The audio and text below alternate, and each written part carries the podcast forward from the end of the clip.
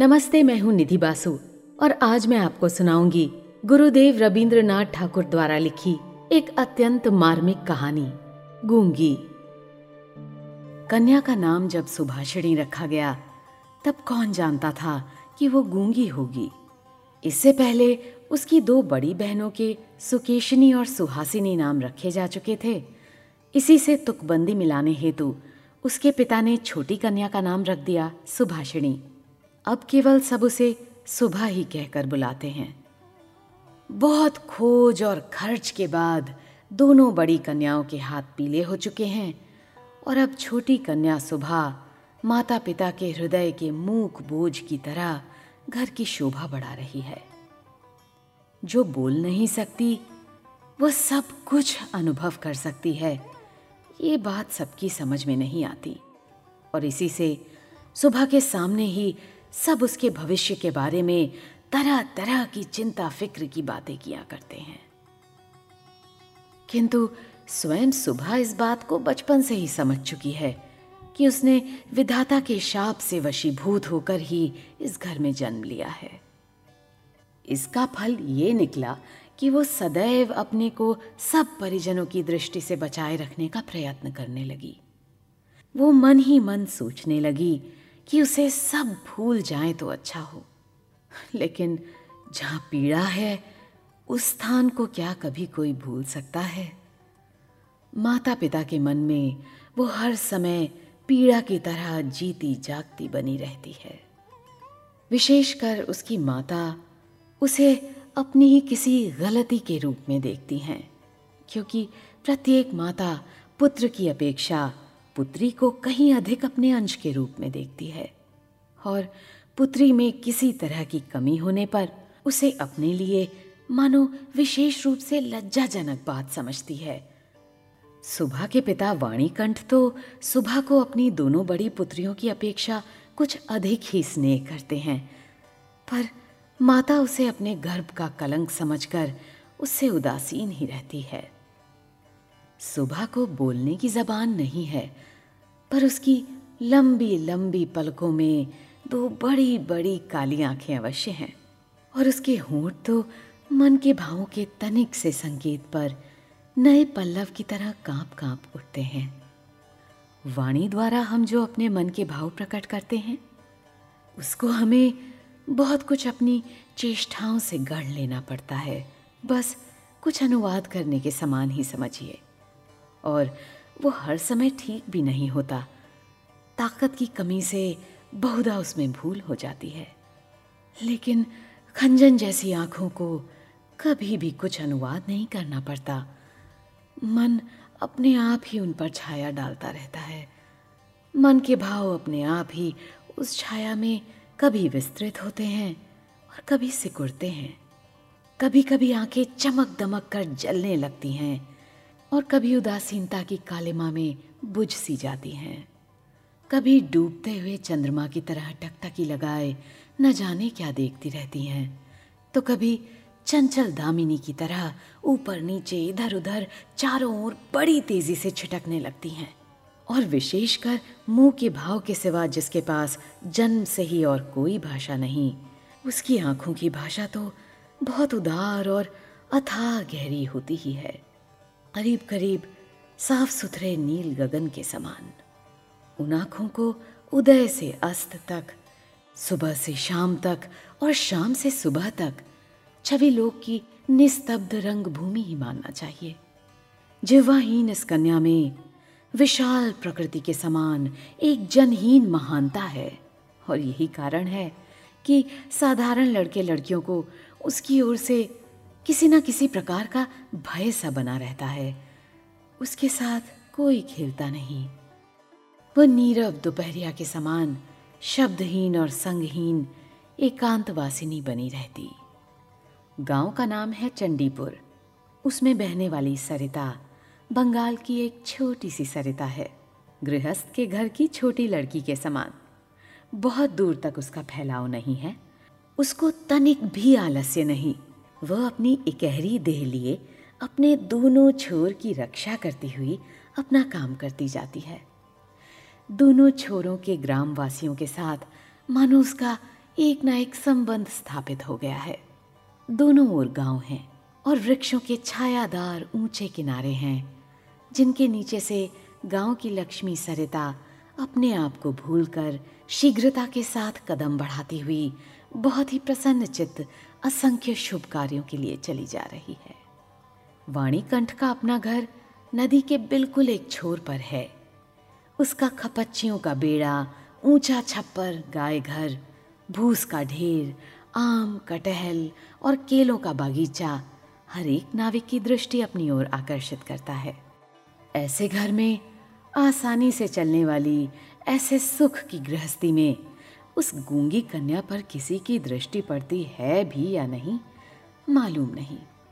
पर काम धंधों से ज्यों ही उसे तनिक फुर्सत मिलती, त्यों ही झट से वो उस नदी के किनारे जा बैठती। प्रकृति अपने पाश में बैठकर उसकी सारी कमी को पूर्ण कर देती है। नदी की स्वर ध्वनि मनुष्यों का शोर, नाविकों का सुमधुर गान, चिड़ियों का चहचहाना पेड़ पौधों की मरमर ध्वनि। सब मिलकर चारों ओर से गमनागमन, आंदोलन और कंपन के साथ होकर सागर की उत्ताल तरंगों के समान, उस बालिका के चिर स्तब्ध हृदय के किनारे आकर मानो टूट फूट पड़ती हैं। प्रकृति के ये अनोखे शब्द और अनोखे गीत, यह भी तो गूँगी की ही भाषा है। बड़ी बड़ी आँखों और उसमें भी बड़ी पलकों वाली सुभाषिनी की जो भाषा है, उसी का, मानो वो विश्वव्यापी फैलाव है, जिसमें झिंगुरों की झिन झिन ध्वनि से गूंजती हुई तृण भूमि से लेकर शब्दातीत नक्षत्र लोक तक केवल इंगित, संगीत, क्रंदन और उच्छ्वासें भरी पड़ी हैं। और दोपहरिया को नाविक और मछुआरे खाने के लिए अपने अपने घर जाते गृहस्थ और पक्षी आराम करते। पार उतारने वाली नौका बंद पड़ी रहती। जन समाज अपने सारे काम धंधों के बीच में रुककर सहसा भयानक निर्जन मूर्ति धारण करता। तब रुद्र महाकाल के नीचे एक गूँगी प्रकृति और एक गूँगी कन्या दोनों आमने सामने चुपचाप बैठी रहती। एक दूर तक फैली हुई धूप में और दूसरी एक छोटे से वृक्ष की छाया में। सुभाषिणी की कोई सहेली हो ही नहीं, सो बात नहीं। गौ घर में दो गायें हैं। एक का नाम है सरस्वती और दूसरी का नाम है पार्वती। यह नाम सुभाषिणी के मुँह से उन गायों ने कभी भी नहीं सुने। परंतु वे उसके पैरों की मंथर गति को भली भांति पहचानती हैं। सुभाषिणी का बिना बातों का एक ऐसा करुण स्वर है, जिसका अर्थ वे भाषा की अपेक्षा कहीं अधिक सरलता से समझ जाती हैं। वह कभी उन पर लाड़ करती, कभी डांटती और कभी प्रार्थना का भाव दर्शाकर उन्हें मनाती और इन बातों को उसकी सारों और पारो, इंसान से कहीं अधिक और भली भांति समझ जाती हैं। सुभाषणी गौ घर में घुसकर अपनी दोनों बाहों से जब सारों की गर्दन पकड़कर उसके कान के पास अपनी कनपटी रगड़ती है तब पारो स्नेह की दृष्टि से उसकी ओर निहारती हुई, उसके शरीर को चाटने लगती है। सुभाषिणी दिन भर में कम से कम दो तीन बार तो नियम से गौ घर में जाया करती। इसके सिवा अनियमित आना जाना भी बना रहता। घर में जिस दिन वो कोई सख्त बात सुनती, उस दिन उसका समय अपनी गूँगी सखियों के पास बीतता। सुभाषिणी की सहनशील और विषाद शांत चितवन को देखकर वे न जाने कैसी एक अन्य अनुमान शक्ति में उसकी मर्म वेदना को समझ जाती और उसकी देह से सटकर धीरे धीरे उसकी बाहों पर सींग घिस घिस कर अपनी मौन आकुलता से उसको धैर्य बंधाने का प्रयत्न करती। इसके सिवा एक बकरी और बिल्ली का बच्चा भी था। उनके साथ सुभाषिणी की गहरी मित्रता तो नहीं थी, फिर भी वे उसके साथ बहुत प्यार रखते और कहने के अनुसार चलते।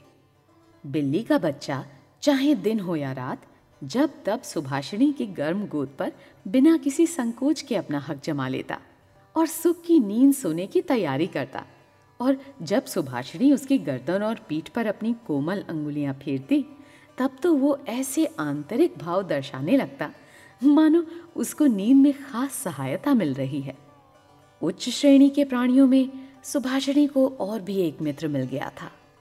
किंतु उसके साथ उसका ठीक कैसा संबंध था, इसकी पक्की खबर बताना मुश्किल है, क्योंकि उसके बोलने की जिह्वा है और वह गूँगी है। अतः दोनों की भाषा एक नहीं थी।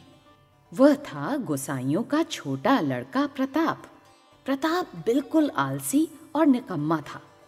उसके माता पिता ने बड़े प्रयत्नों के उपरांत इस बात की आशा तो बिल्कुल छोड़ दी थी कि वह कोई कामकाज करके घर गृहस्थी की कुछ सहायता करेगा। आप सुन रहे हैं गुरुदेव रविंद्रनाथ ठाकुर द्वारा लिखी कहानी, गूँगी।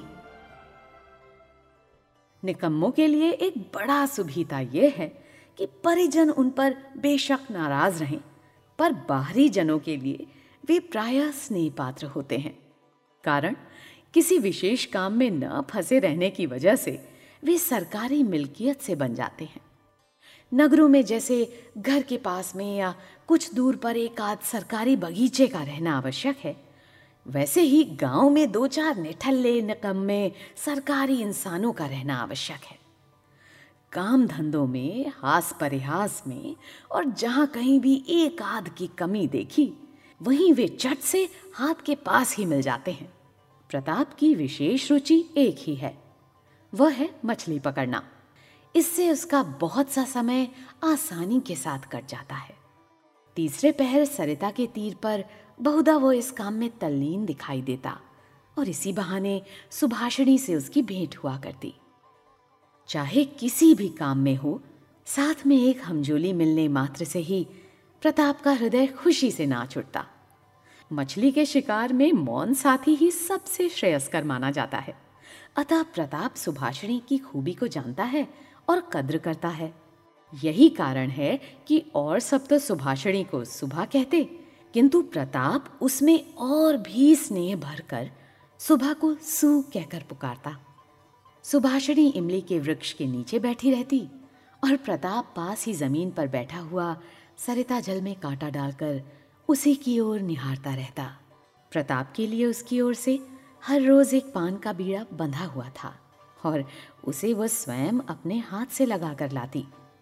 और शायद बहुत देर तक बैठे बैठे देखते देखते उसकी इच्छा होती कि वो प्रताप की कोई विशेष सहायता करे, उसके किसी काम में सहारा दे। उसके ऐसा मन में आता कि किसी प्रकार से वो ये बता दे कि संसार में वह भी एक कम आवश्यक व्यक्ति नहीं, लेकिन उसके पास ना तो कुछ करने को था और ना वो कुछ कर ही सकती थी। तब वो मन ही मन भगवान से ऐसी अलौकिक शक्ति के लिए विनती करती कि जिससे वो जादू मंत्र से चट से कोई ऐसा चमत्कार दिखा सके, जिसे देखकर प्रताप दंग रह जाए और कहने लगे अच्छा सो में ये करामात, मुझे क्या पता था?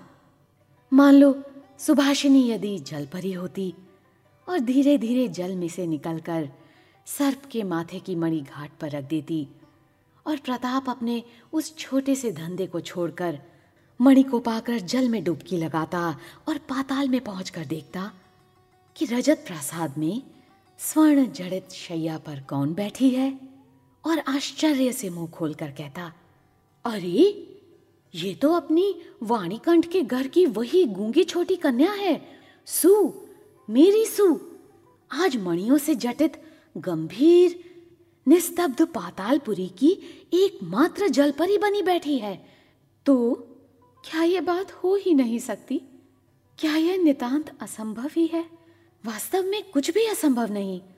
लेकिन फिर भी, सु, प्रजा शून्य पातालपुरी के राजघराने में जन्म न लेकर वाणीकंठ के घर पैदा हुई है। और इसीलिए वह आज गुसाइयों के घर के लड़के प्रताप को किसी प्रकार के आश्चर्य से अचंभित नहीं कर सकती। सुभाषिणी की अवस्था दिन प्रतिदिन बढ़ती ही जा रही है। धीरे धीरे मानो वो अपने आप को अनुभव कर रही है। मानो पूर्णिमा को किसी सागर से एक ज्वार सा आकर उसके अंतराल को किसी एक नवीन अनिर्वचनीय चेतना शक्ति से भर भर देता है। अब मानो, वो अपने आप को देख रही है, अपने विषय में कुछ सोच रही है, कुछ पूछ रही है, लेकिन कुछ समझ नहीं पाती। पूर्णिमा की गाढ़ी रात्रि में उसने एक दिन धीरे से कक्ष के झरोके को खोलकर, भयपूर्वक मुख निकालकर बाहर की ओर देखा। देखा कि संपूर्ण प्रकृति भी उसके समान सोती हुई दुनिया पर अकेली बैठी हुई जाग रही है। वह भी यौवन के उन्माद से, आनंद से, विषाद से, असीम नीरवता की अंतिम परिधि तक, यहाँ तक कि उसे भी पार करके चुपचाप स्थिर बैठी है। एक शब्द भी उसके मुख से नहीं निकल रहा है। मानो इस स्थिर, निस्तब्ध प्रकृति के एक छोर पर उससे भी स्थिर और उससे भी निस्तब्ध एक भोली लड़की खड़ी हो। इधर कन्या के विवाह की चिंता में माता पिता बहुत बेचैन हो उठे हैं और गाँव के लोग भी यत्र तत्र निंदा कर रहे हैं।